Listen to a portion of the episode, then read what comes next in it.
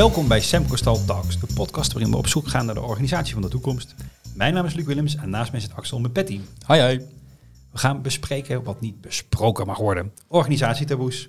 Vandaag gaan we in op het onbesproken rond nieuwsgierigheid. Het belang van de waarom-vraag, die vaak van tafel wordt geveegd. Vandaag verwelkomen we Harold Bekkering. Hey, hi. Harold, gaaf dat je er bent.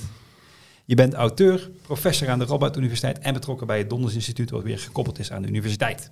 Bovenal ben je een socio-neurowetenschapper, nieuwsgierig naar het lerend vermogen van de mens. Daarover schreef je zelfs een boek, De Lerende Mens.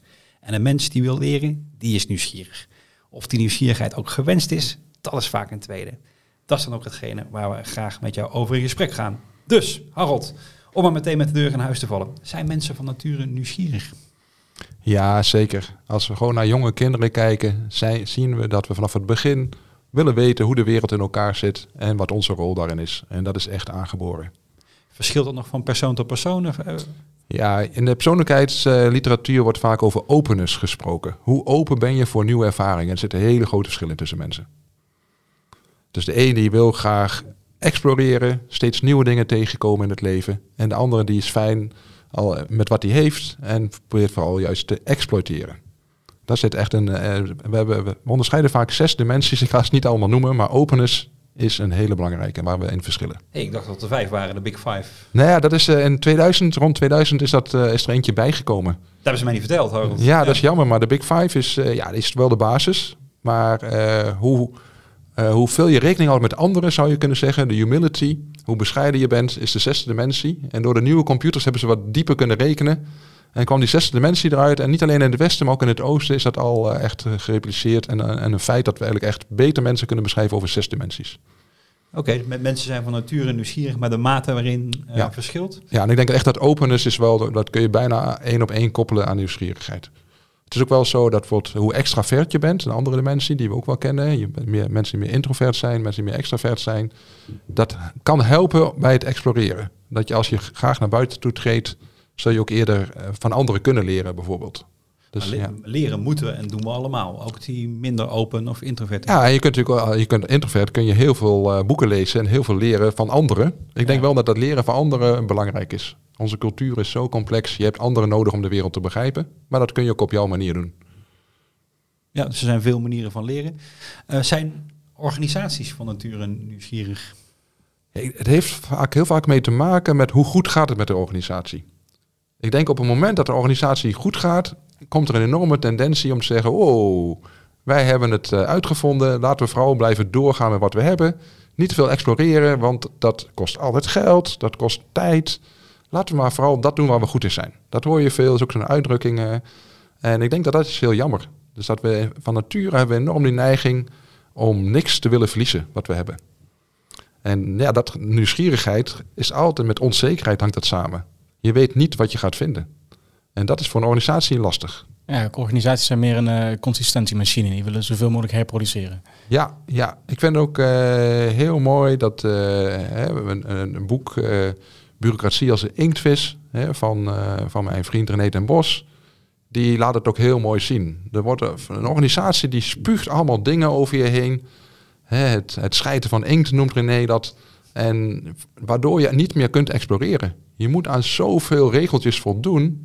En ieder groot bedrijf heeft daar echt heel veel last van. Er zijn zoveel systemen. Jij mag niet zomaar iets doen. Wij willen wel weten wat je gaat doen. Ja, je wordt een beetje blind voor, voor je omgeving. Je wordt echt letterlijk blind, blind onder de inkst. Van ja. dit, hier moet je allemaal aan voldoen. Ja. Wat de ironie is, want die lijstjes en checks en balances en Excel-sheets waren juist voor bedoeld om beter te kunnen aanvoelen wat er allemaal gebeurt. Ja, ja maar weet je, het, het mooie van nieuwsgierigheid is dat je wilt iets weten wat je nog niet weet. Maar het accepteren dat die onzekerheid er is, daar willen organisaties niet aan. De wereld is echt onzeker. We weten niet wat er gaat gebeuren morgen. En al die lijstjes en al die systemen, die zijn bedoeld om jou het gevoel van veiligheid te geven. Maar ja, de harde les is, we hebben geen veiligheid. Moeten we het dan allemaal maar niet doen, al die lijstjes? Ja, inderdaad. Ik denk dat we heel veel moeten schrappen. Als ik kijk hoeveel systemen ik mee te maken heb op de universiteit, zijn we ook heel bureaucratisch voor de universiteit. Maar de meeste grote bedrijven kunnen er ook wat van. Zoveel verschillende boekhoudsystemen, uh, databanken die jou moeten helpen. Helpen ze jou? Ik denk het niet. Ze staan je in de weg om te exploreren, om de wereld beter te begrijpen. Ja, ze zijn een eigen...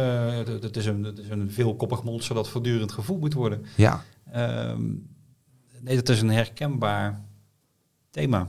Ja. Nou, op, op zich waar ik, waar ik aan zit te denken is, eh, ze zijn in het leven geroepen, zoals je net zei, Luc, van om een beetje het gevoel van controle te, eh, te, te, te creëren. Cijferen ze weg, wat geeft ons dan controle? ja dat, is, dat, dat is het moeilijke. We hebben dus gewoon geen controle. En dat is de harde Dat moeten we waarheid. accepteren. Dat moeten we accepteren. Ja. En veel van nieuwe ontwikkelingen gaan mis omdat we geen controle hebben. En ik denk, dit heeft ook veel met vertrouwen te maken. Dus je kunt als bedrijf kun je zeggen, ja, ik heb al de systemen en daar vertrouw ik op. Of je zegt, nou, ik heb mensen in, in dienst en daar vertrouw ik op. Ja. En die mensen van ons zijn competent. Die kunnen echt wat. Dus laten we nou vooral kijken wat die mensen kunnen, wat ze willen. En veel meer vanuit de mens gaan nadenken wat je als bedrijf wil. Of als school. Dan in plaats van vanuit het systeem.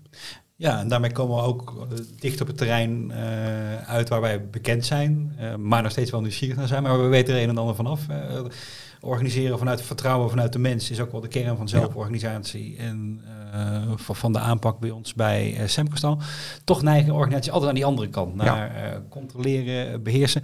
Grappig genoeg ook bij kleinere organisaties. Mensen denken vaak, zoals, zoals je Ja. ook al zegt, aan, aan grote organisaties, want daar, daar is het voelbaar en zichtbaar. En wat ook zo is overigens, ik ben ooit een keer op bezoek geweest bij Google, eh, dat was een jaar of vijf geleden. En dat zei ze, nou we zijn echt gewoon een moloch geworden, om ondernemerschap is iets werd te zoeken. Degene die dan ondernemend zijn, die, die stapten dan op een gegeven moment uit en die werden dan weer teruggekocht. En zo hadden ze een leuk spel met, met zakken vol geld. Ja. Uh, maar een, wereld van ook alleen maar groeiende bureaucratie. Maar ik zie het bij kleine organisaties ook gebeuren. Mhm. Elke organisatie die groeit boven de tien mensen, Ja. uh, moet enige vorm van coördinatie in gaan regelen. En juist als organisaties tussen de 15, 20, 25 Mhm. mensen komen, kunnen ze elkaar helemaal gek maken. Ja, ik snap het ook wel. Je, je, het is ook wel bestaansrecht. Hè? Als je niet weet dat je de salaris kunt betalen, dat is echt wel stress. Dus ik snap ook wel waar het vandaan komt. Dan wil je liefst uh, tegen jouw verkopers zeggen van... nou ja, jij moet wel elke maand zoveel orders binnenhalen. Want daarmee kunnen we de salaris betalen. En dan kan die verkoop zeggen... oké, dan wil ik dat jij dit en dit regelt elke maand. Dus dat product moet gemaakt worden. Dus voordat je het weet, zit je in een cyclus van zekerheden. Dat je op zoek bent naar zekerheden. Ja, en bovendien moet je ook nog enige leverbetrouwbaarheid hebben. Of een, Ja. stabiel product leveren. Ja. Ja. Ja. Mijn, mijn, Douwe Egberts koffie moet hetzelfde smaken als de Douwe Egberts koffie van vorige Ja. week. Ja, Uh, als ik een Semco training lever, uh, moet het net zo'n goede training zijn als de vorige. Uh, Ja. dus, dus het leveren van, van kwaliteit en consistentie en zekerheid en wat je Uh, doet. zorgt voor investeringen natuurlijk. Nou, dat is ook niet weg te denken uit wat een organisatie is. Je, kan moeilijk zeggen, nee, eh, vandaag is het product dit en eh, Mhm. morgen misschien net wat anders. Dus, dus, dus ergens zul je die zekerheid ook moeten eh, koesteren. ja dat, ik snap het wel dat je dat koestert. Maar als je moet dus... koesteren, zeg ik niet dat ik het koester. Nee, maar als je dus dan, praat je over het exploiteren. Van dit kunnen we, dat gaan we doen. En dat voorkomt dus dat je gaat exploreren. Dan ga je niet kijken, zijn er andere mogelijkheden? Misschien wil mijn, kind, mijn klant wel iets anders. Misschien is er nog wel een betere koffie dan de Douwe Egberts die je nu drinkt. En moet je de, de klant ook juist veel meer bevragen. Van wat vind je eigenlijk ervan? In plaats van uitgaan van wat je al hebt. Ja. Ik denk dat is echt een groot probleem van veel organisaties. gaan uit van wat ze hebben. Dat willen ze zoveel mogelijk te, te, te gelden maken. Maar ze missen daardoor heel veel nieuwe kansen. En de wereld verandert heel snel. Ja, dat is, wel- leuk dat je dat aanhaalt. Ik, was van- van de week in gesprek met iemand die, die, eh, die werkt bij de supermarkt, grote keten. En die zei van, nou, maar we doen, we doen het zo, want eh, we weten dat de klant het fijn vindt. Oh, oké, maar eh, wanneer heb je voor het laatst Ja. gepeld wat de klant dan prettig vond? Nou, sowieso in 2003. eh 2008 eh, gestart en nou, dan kwam wat minder resultaten uit. Ja, weet je, het verkoopt wel. Ja, ja. ja maar dat is totaal uitgaande van het verleden. Ja, Dat is ook, hè. En de wereld verandert echt heel snel. En in plaats van dat we nou kijken wat de mogelijkheden zijn van het nieuwe... eh, wordt er meteen gekeken van... oh jee, maar wat voor negatieve gevolgen heeft het? Hoe kunnen we ehm, eh, een betere balans met exploreren inbouwen? Dat is dan in feite waar het om gaat. We, we- we beschouwen het zelf ook vaak vanuit de, S-curve, waarbij de onderin Ja. bij nieuwe dingen als van nature exploreert. En exploitatie verderop volgt, maar zijn eigen valkuil vormt. Hè, want eh, bureaucratie leidt op bureaucratie. En exporteren leidt op meer exporteren. Ehm, hoe kom je nou in een betere balans? Ik, vraag me af bijvoorbeeld of dat een innovatiefunctionaris moet zijn of een brainstorm Nee, maar dan krijg je weer een nieuwe inkt. ja. Dan gaat de innovatiefunctionaris zeggen hoe jij moet innoveren. Dus daar ben ik heel erg ehm, op tegen, om het maar even gewoon plat uit te drukken. Het aanstellen van mensen die het dan moeten gaan doen. Ik hoorde je eerder, eh, eerder aangeven, eh, een vertrouwen. Het gaat vanuit vertrouwen. Ja. Dus misschien is dan de vraag, hoe, hoe kunnen we eh, meer vertrouwen in een organisatie implementeren? Of ja, implementeren, krijgen, gevoel krijgen. Ja, en, hoe doe je dat zelf? Want je, je bent natuurlijk ook eh, leidinggevend in Ja. verschillende rollen. Hoe, hoe- probeer jij een balans te bewaken waarin exploreren en nieuwsgierigheid ruimte krijgen? Ja, ik, denk in ieder geval als ik één ding geleerd heb, als je heel veel verwacht van iemand, bijvoorbeeld hele duidelijke, heel veel leerdoelen in de les, dan ga je niet meer exploreren. Want dan zeg je aan het eind van de cursus moet ik dit en dit allemaal overgebracht hebben. Jouw hele les zit ge- Ja. volgedramd met kennis. En jij gaat die kennis over de studenten uitstrooien. En aan het einde van het jaar verwacht je dus dan de studenten die kennis terugstrooien. Ja, Niemand kan exploreren. Ik kan in het college niet exploreren. Ik kan niet ingaan op de vragen. Ik vind een mooi voorbeeld van onze dochter. Die had eh, de middelbare school gekozen omdat daar eh, eh, filosofie een nadrukkelijk eh, belangrijk vak was. En de eerste filosofieles die ze op die middelbare school had, mijn dochter was helemaal in de element en die denkt, oh eindelijk mag ik vragen stellen. De eerste les, het einde, zegt de filosofieleraar tegen haar, ja, sorry, maar als jij zo doorgaat, komen we niet door de stof heen. Dus het is niet de bedoeling dat jij in de filosofieles Ja. allemaal vragen gaat stellen. Want ik heb een heel lijstje aan filosofen die ik moet behandelen. En dan ben ik vandaag al, loop ik al achter. elke, dat- filosofie, elke filosoof is dan boos op eh, die leraar. Dat, precies, precies. Dat heb ik ook met René, eh, waar ik het al over had, besproken. Die zei, nou, ik ga meteen die school bellen en zeg dat ze die filosofieleraar moeten on- ontslaan. Maar het zit een kern in van alles. Dus als wij de leerdoelen al helemaal vaststellen, als we als bedrijf al zeggen, dit en dit moeten we allemaal bereiken.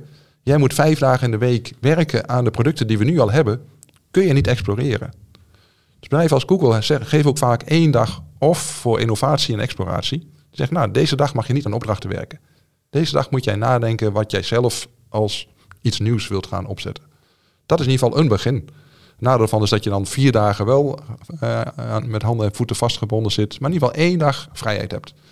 Bij studenten vind ik het heel belangrijk om weinig leerdoelen mee te geven.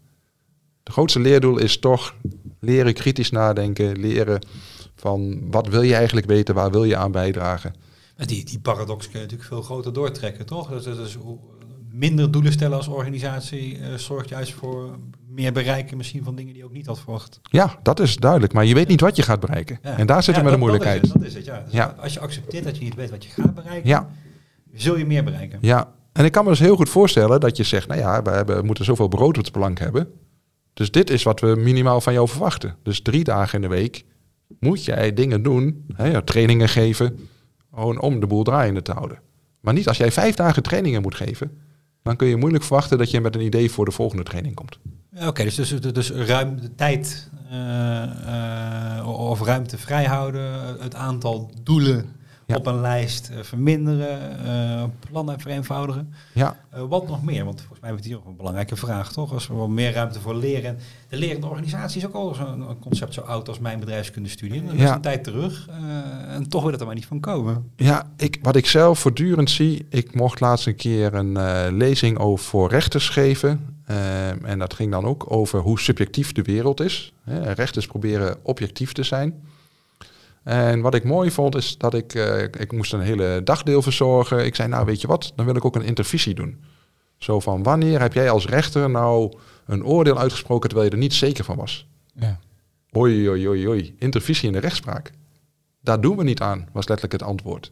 Zeg, hoezo? Taboe. Ja. Nee, maar rechten zijn objectief. En als ze eenmaal iets hebben uitgesproken, is dat, dat klopt het gewoon. En eh, toen zei ik van ja, oké, interessant. Maar ja, het is toch wel opmerkelijk dat jullie als rechters niet van elkaar leren. Dus dat is eigenlijk een bruggetje wat ik wil maken.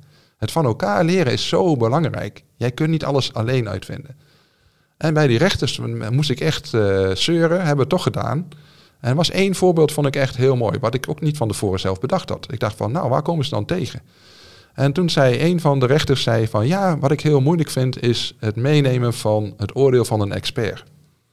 Dus je haalt een expert in de zaak aan en die zegt dan bijvoorbeeld, is die getuige nu wel of niet betrouwbaar? Als de expert zegt, die is niet betrouwbaar, hoe kan ik dan ooit nog mijn oordeel vormen? En dus hoe gaan we om met het belang van een expert? Hele interessante discussie voor die rechters. En toen bleek dat ze allemaal daar onzeker over waren.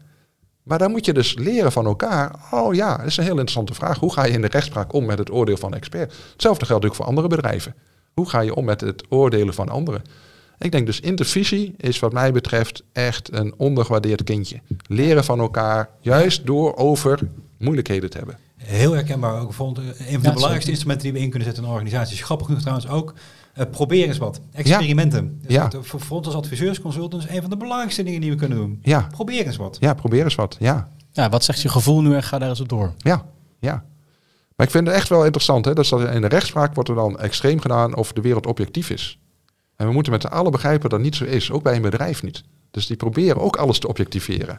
Ja, alsof er één, één werkelijkheid is. Ja, waar- één en, waarheid. En, en, daarbinnen Ja. ook nog één beste ding om te doen. Ja. Hè? Alsof het, het oordeel, dit is het oordeel. Ja, Terwijl het net zo, nou ja, terwijl- al bovendien zitten juridische concepten vol met eh, subjectieve interpretatie, ehm, redelijkheid en billijkheid. ja. Dus ja, wat, eh, wat zeg je dan eigenlijk? Ja, Ja. Ik, ik vond het een goed idee. Ja, precies, precies. Maar vooral ook luisteren naar elkaar. Dat is wel wat ik ook heb bij mij in de groep. Hè. Je vroeg er ook naar hoe ik daar probeer hand en voet aan te Ja. geven. Ehm, we hebben in de groep, als binnenkomen, eh, heb ik altijd een verwachtingengesprek met iedereen. Dat vind ik heel belangrijk. Van, je moet als groep, als je echt als groep wil functioneren, moet je de belangen van iedereen eh, in het oog hebben. Dus wij hebben bijvoorbeeld te maken met bachelorstudenten, masterstudenten, promotiestudenten zijn uiteindelijk niet meer medewerkers, ass- assistentprofessoren en eh, een hoogleraar. En iedereen heeft haar eigen belang. Je hebt eh, korte termijn belangen en lange termijn belang. Dus bijvoorbeeld eh, de bachelorstudent doet voor het eerst onderzoek. En wat ik dan heel erg wil, is dat diegene doorheeft dat ze vooral moet, moet praten met de ouderen. Van wat heb jij gedaan? Waar ben je tegenaan gelopen? Eh, wat vind ik interessant aan onderzoek? Dus het ook heel erg persoonlijk maken. Als bachelorstudent mag je gewoon kijken. Is überhaupt onderzoek iets voor mij? Je moet het doen bij ons in het programma. Ja. Dus het is geen vraag, wil je onderzoek doen? Hè, als psychologiestudent in Nijmegen moet je onderzoek doen. Maar je kunt er wel niet alleen maar doen, maar ook over nadenken, reflecteren. Oh, en dan kom je er ook achter van, nou, ik ben iemand van de details. Ik wil graag heel gedetailleerd onderzoek doen. Of ik ben juist iemand van de grotere vragen. Ik wil liever een onderzoek doen naar een grotere vraag, zonder dat ik de details kan uitwerken. Dus dat vind ik bij de bachelor, probeer ik heel erg te benadrukken, gebruik het om je te oriënteren. Je zit heerlijk in de bachelorfase, je krijgt een basisopleiding tot psycholoog, je kunt nog alle kanten op en gebruik ook je onderzoek om over jezelf na te denken. Hoe conscientieus ben je, wordt is vaak het woord. Nou, ben je dat? Als je dat wel bent, is heel fijn. Dan kun je iets heel nauwgezet doen. Als je niet bent, moet je in ieder geval daar bewust van zijn. En denken, oh, ik heb ook andere mensen nodig, zoals ik, die wel conscientieus zijn. Daar ben ik me heel erg van bewust, dat ik het zelf niet zo ben. Dus ik zoek altijd mensen om me die het wel zijn. En bij de master is, dat is het al de vraag, die gaan al, we hebben een onderzoeksmaster, heel veel stromen door naar de PhD. Maar ik zeg, let wel, dit is gewoon, je kunt kiezen. Zie het niet als de vooropleiding voor je PhD. Nee, jij bent hier om echt te kijken of onderzoek wat voor jou is. Maar onderzoek is overal. Kritisch nadenken is overal. De universiteit is maar één plek voor jou. Dus ook ga daarover nadenken tijdens deze twee jaar om het te doen. En zeg ik, wat ik wil is dat je bijdraagt aan onze onderzoekslijn. Dus we gaan niet met jou vanaf nul beginnen. Je mag niet helemaal autonoom kiezen. Je gaat bij- bijdragen aan de onderzoekslijn. Want dan krijg je ook goede begeleiding. Maar daarbinnen gaan we heel erg naar jou luisteren. Wat jij dan te zeggen hebt over die nieuwe lijn. En dat is wat we dus heel erg proberen. Heel erg verwachtingen te- van wat verwacht ik van hun, wat verwacht ik van, van wat kunnen ze van ons verwachten. En dat begint dus mee dat wij, eh, iedereen heeft om zijn week een, een voorstelling. En dan gaan we heel positief naar elkaar luisteren. Waar ben jij mee bezig? En proberen we mee te denken. Dat zijn wel het woord wat ik heel erg probeer door te geven. We denken met elkaar mee. Vanuit de rol die jij hebt. Dus als jij de master, moet je aan het einde van het jaar moet jij een scriptie hebben. Dus onze verantwoordelijkheid is dat jij het einde van het jaar een scriptie hebt. Dat spreken we van het begin van het jaar af. Wij als groep hebben de verantwoordelijkheid dat jij een scriptie hebt. Van de andere kant vragen we van jou dat je bijdraagt aan onze onderzoekslijn. Bijvoorbeeld autonomie is een onderzoekslijn bij ons. Als je dan de master gaat doen, ga je mee bijdragen aan de lijn autonomie. En dan gaan we heel erg luisteren naar jou, kijk daarop. Wat wil je doen? En dat is echt een, eh, ja, ik vind dat echt elke keer weer zo mooi. We hebben dan nou twee eh masterstudenten. De een eh, richt zich op competentie. Hoe kun je nou kijken of competentie bijdraagt aan het leren? En de ander richt zich op nieuwsgierigheid. En heeft een heel nieuw paradigma ontwikkeld. Hoe we nieuwsgierigheid op een experimentele manier kunnen onderzoeken. Ja, ik, ik vind dat geweldig. eh, Maar ze moeten wel bijdragen aan de lijnen autonomie en nieuwsgierigheid bij ons. En dan binnen kunnen ze dan echt met nieuwe dingen komen. Dat vind ik heel mooi. Ja, dus het, gaat, het gaat om een gesprek over belang. Wat, is het belang van ons, van Ja. jou? Ja. Wat verwacht je eigenlijk? Ja, ja. Dat en- soort gesprekken die ik overigens ook weer herken uit ons werk. Ja. Eh, eh, sterk, sterk nog een beter gesprek over de vraag wat verwachten we eigenlijk van elkaar? ja, Ehm, eh, wat is jouw belang of mijn belangen? Wat, Ja. wat betekent succes eigenlijk voor jou of, Ja. of resultaat? ja. Dat soort gesprekken. Ja, maar bijvoorbeeld, we hadden een tijd geleden, was altijd de druk op de mastercenten, er moet een publicatie komen Exact. uit jouw masterstudie. En ik heb er ook aan meegedaan. Dus dan meteen vanaf het begin de lat heel hoog leggen. Als jij een goede student bent, ga je hier de deur uit met de publicatie. Het is echt zo'n onzin. Je kunt in één jaar tijd geen goede publicatie doen. Dus dan ga je de deur uit met iets wat eigenlijk niet goed genoeg is. In plaats van daarvan zeggen we, we willen dat je bijdraagt aan de onderzoekslijn. Dus er moet iets met jouw werk gedaan worden. En dat kan alle kanten op En gaan. een bijdrage moet je echt meer voor afstemmen. Ja, afstemmen. Ja. En dat dat, het is een fabeltje om bij iedereen de lat zo ho- te hoog te leggen ook. Daar heb ik ook ervan geleerd. Dus die maascenten die werden helemaal afgebrand, gingen ze de deur uit. Omdat die verwachting te hoog was. Dat is helemaal niet eerlijk. Van jij moet in een één jaar tijd een volwaardige wetenschappelijke publicatie op je naam hebben. Dat kan helemaal niet. Dus dat is veel te moeilijk. En de norm ligt ook veel hoger. Je moet er veel meer proefpersonen gebruiken, bijvoorbeeld om iets betrouwbaars te kunnen zeggen. Het heeft geen zin om een publicatie de lucht in te gooien die niet betrouwbaar is. Nee, dus daar weer een beetje hetzelfde effect als wat je eerder zei. Eh, juist door de lat hoog te leggen of, Ja. of veel te vragen, ehm, eh, weet je wel wat je van sommigen gaat krijgen. Maar alle rijkdom die er zou kunnen zijn geweest als je de onzekerheid had geaccepteerd Ja, van andere resultaten, Ja. eh, die, die dreig je te verliezen. ja, en dan ook weer als dan een tijdschrift jouw artikel accepteert, dan heb je goed werk gedaan. Ja, Dus ook weer, hè, er wordt weer een procedure ingebouwd om de Ja. kwaliteit te checken.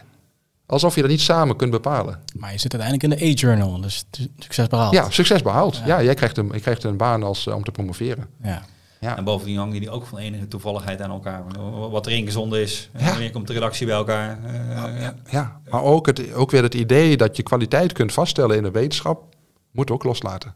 Dat is pas over de lange duur, kun je kijken, nou, wat doen je peers ermee? Dat is eigenlijk, eigenlijk de kwaliteitsbepaling. En of een journal het aanneemt of niet, dat is niet de kwaliteitsbepaling. Het is gewoon een stapje.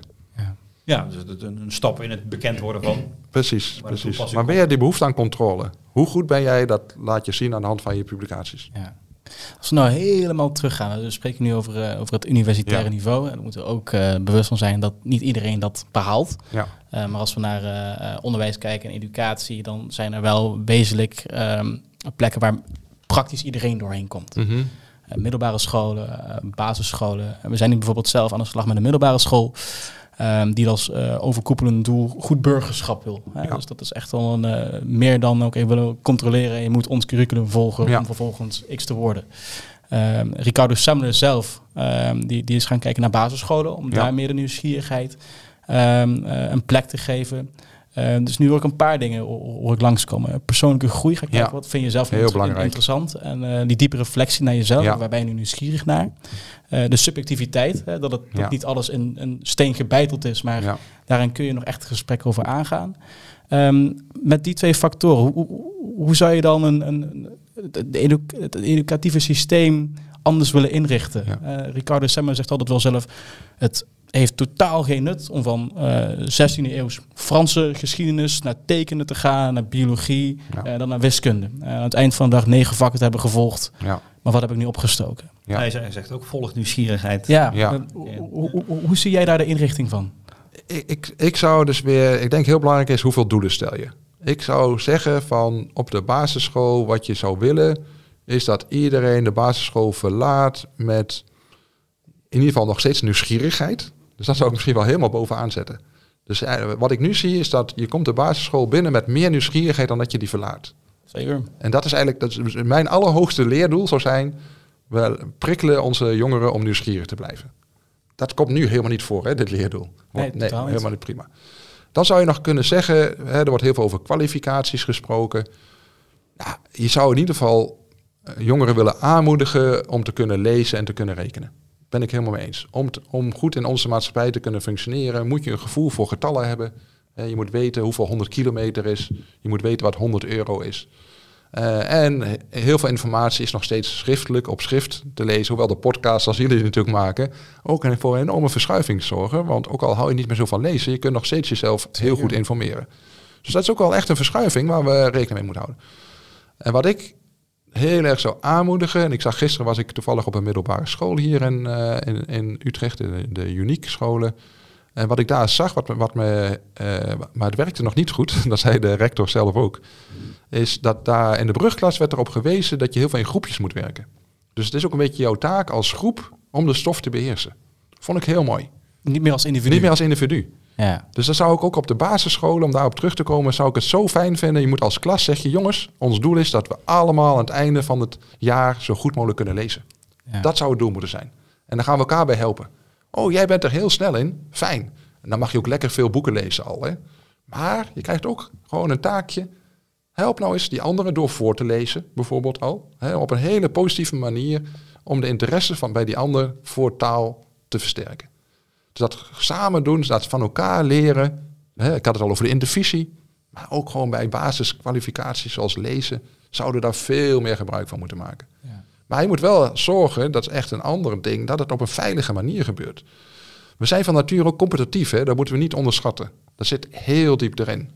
Ik was dat zelf als kindje ook heel erg hoor. Dat je wel, ik was wel super trots dat ik als eerste kon lezen en die boekjes uit had en zo. Ja.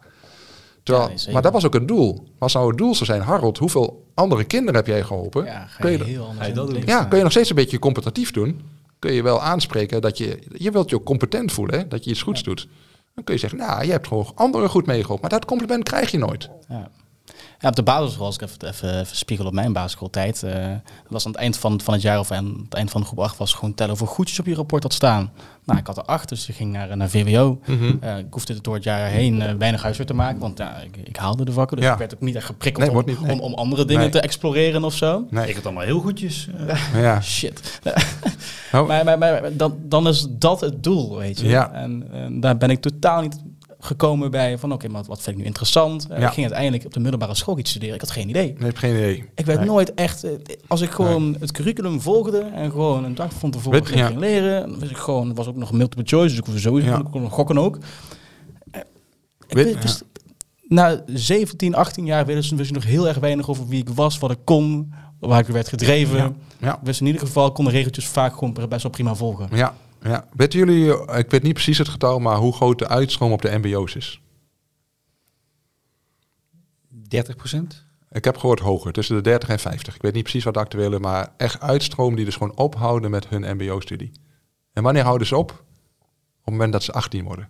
Want dan mogen ze ophouden. Ja, bizar. Dus ze gaan naar de VMBO, gaan ze naar de MBO, want je moet. Het moet. Ja. VMBO is nog geen startkwalificatie. Wie heeft dat bedacht? Ja, bizar. Ik vond een van de mooiste anekdotes van, of anekdotes ik een beetje, maar mooiste inzichten van onze zoon, vond ik dat ehm, hij had een eindgesprek op de basisschool over eh, zijn vervolgopleiding. En eh, hij was gewoon in de loop der jaren steeds minder geïnteresseerd in school geraakt. En wij wisten dus al dat hij eh, VMBO T-advies zou krijgen. Hij had hem ook geprobeerd voor te bereiden, maar hem was het een klap. En toen fietsen we naar huis en toen zei hij, pap, dit is toch echt heel vreemd. Mijn zus, die heeft veel meer geleerd op de basisschool. Heeft ook veel beter de best gedaan. Hè? Zij deed altijd de best. Ja, ik heb nooit mijn best gedaan. Ik heb ook niet zoveel geleerd, geef ik helemaal toe. Maar zij heeft zes jaar de tijd op de middelbare. En ik krijg maar vier. Daar haal ik toch nooit meer in. En volgens mij vanaf dat moment heeft hij gedacht, ja, bekijk het maar. Ja. Ik moet nou naar de VMBO.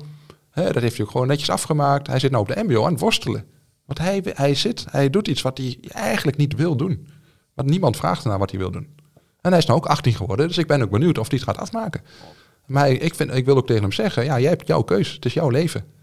En je moet het doen als je daar een toekomst in ziet. En toekomst in de zin voor jezelf. Hè, en dat, maar het is zo moeilijk. Maar ik, dat, mijn hart breekt echt vooral bij de mbo'ers die we dan dwingen om dat te gaan doen. Zonder dat we echt naar ze kijken van wat, waarom ga je nou de mbo kiezen. Hè, en dat is, ja, dat is jammer. Nou, blijkbaar zijn we dan ook niet in geslaagd om een nieuwsgierigheid te- behouden of eh, te stimuleren. Terwijl eh, in een omgeving waar die is, daar zie je het gewoon. Ehm, als mensen de ruimte hebben om te leren en nieuwsgierig te zijn. Ik zie dat in de ogen. Ik zie dat bij, Ja. de, bij, de, bij de weinige organisaties waar dat, eh, waar wordt gekoesterd. Hè, het om kunnen gaan met onzekerheid en werken vanuit vertrouwen.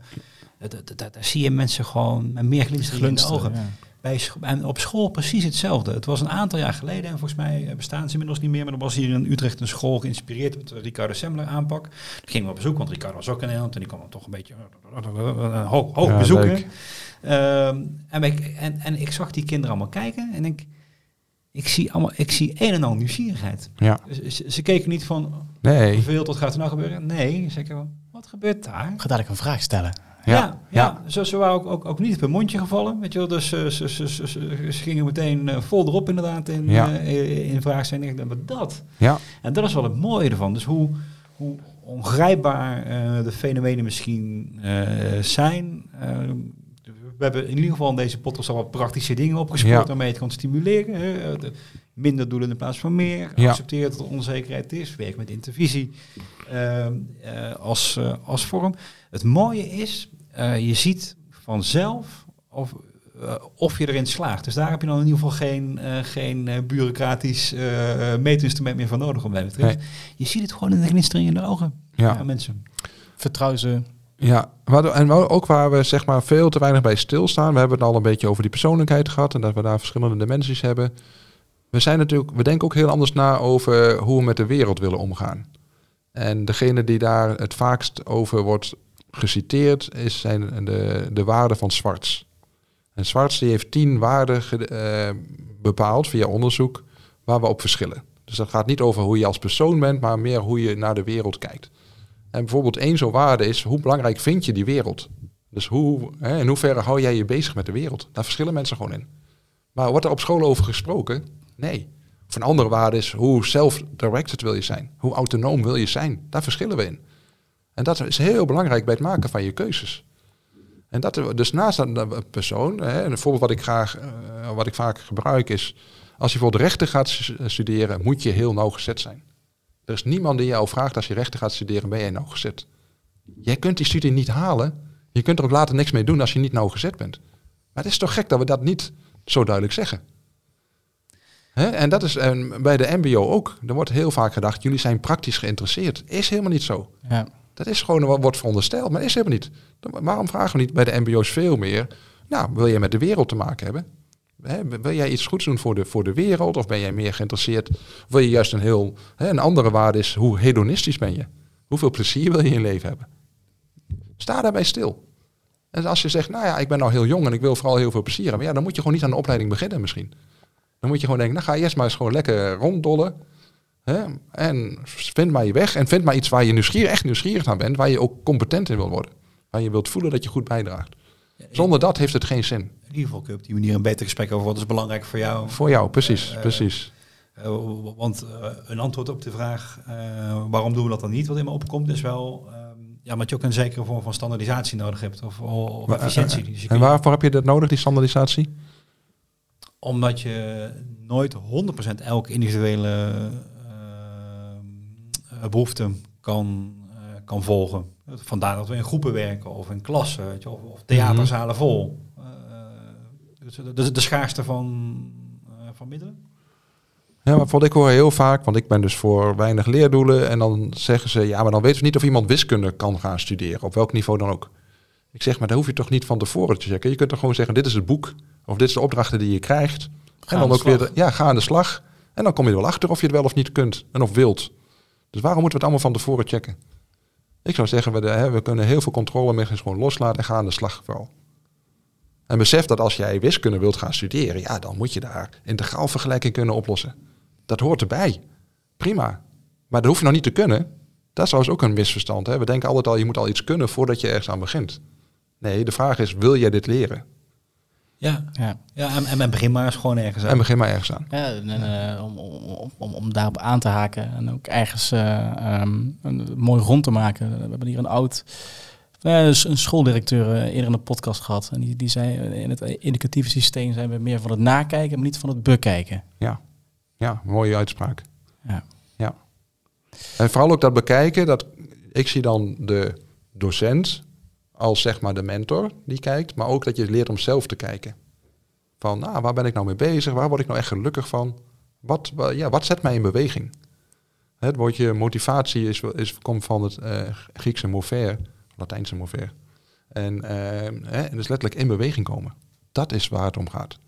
Hè? En dus dat moeten we echt beseffen. Dat, je, dat weten we allemaal. Je, je leert iets als je in beweging komt. En dat is, nou, waarvoor kom jij in beweging? Dat is een hele belangrijke vraag. We hebben het volgens mij best wel mooi over nieuwsgierigheid gehad. Ehm, en, en, en, wat er voor nodig is, dat we van nature nieuwsgierig zijn, maar er zijn systemen en structuren om ons heen die uh, dat beperken in zekere zin. Um, als je nu kijkt naar um, organisaties, en dat, dat is het uh, onderwijssysteem, maar ook gewoon uh, de bedrijvenwereld. Wat is, een, wat is een ander taboe naast nieuwsgierigheid, wat je uit die wereld zou willen helpen? Ja, ik, ik denk dus die nieuwsgierigheid, hangt samen met die onzekerheid. En iets wat ervoor zorgt dat we niet gaan exploreren, is dat we zo bang zijn om iets kwijt te raken. We zijn, dat hoor je nu ook in het, in het onderwijs. Hè? We zijn zo bang dat onze kinderen nog slechter gaan leren lezen. Dus als we die methode opgeven, dan zijn we hè, bang dat, eh, dat kinderen helemaal niet leren lezen. Terwijl als we openstaan voor iets anders en we zeggen van, oh, wacht eens even. Het allerbelangrijkste bij lezen is ook het maken van kilometers. Dus we moeten opgeven dat we dat boekje centraal zetten. Nee, we zetten centraal, ben je aan het lezen. En iets anders in het bedrijfsleven wat ik heel mooi vind, is dat een uh, goede vriend van mij, die is uh, verkoper van, uh, van plastic. En zijn bedrijf die verkoopt echt giga hoeveelheden plastic aan bijvoorbeeld shampooflessen, maken van shampooflessen. En zij hebben ook wel door, dat moet op een duurzame manier. Dus de grondstoffen die gebruikt worden, zijn ze mee bezig. Maar ook uiteindelijk wil je eigenlijk minder plastic in de wereld helpen. Dus hij vertelt nou tegen dat bedrijf, hij is echt verantwoordelijk voor die giga verkoop. Ik ben met mijn klanten in gesprek dat we misschien met z'n allen minder plastic moeten gaan gebruiken. Dus we moeten iets opgeven. En wat we daarvoor terugkrijgen is een veel beter product, wat veel duurzamer is, wat weer opnieuw gebruikt kan worden. Dus dat is natuurlijk heel belangrijk dat we opnieuw gebruiken. Maar dat bedrijf vindt het zo moeilijk om iets op te geven. Dus het taboe is echt dat je vaak dingen moet opgeven om tot iets nieuws te komen. En dat gun ik ieder bedrijf. Mooi, daarmee is de cirkel van dit gesprek uh, prachtig rond. En dit taboe nemen we mee naar een uh, volgende aflevering.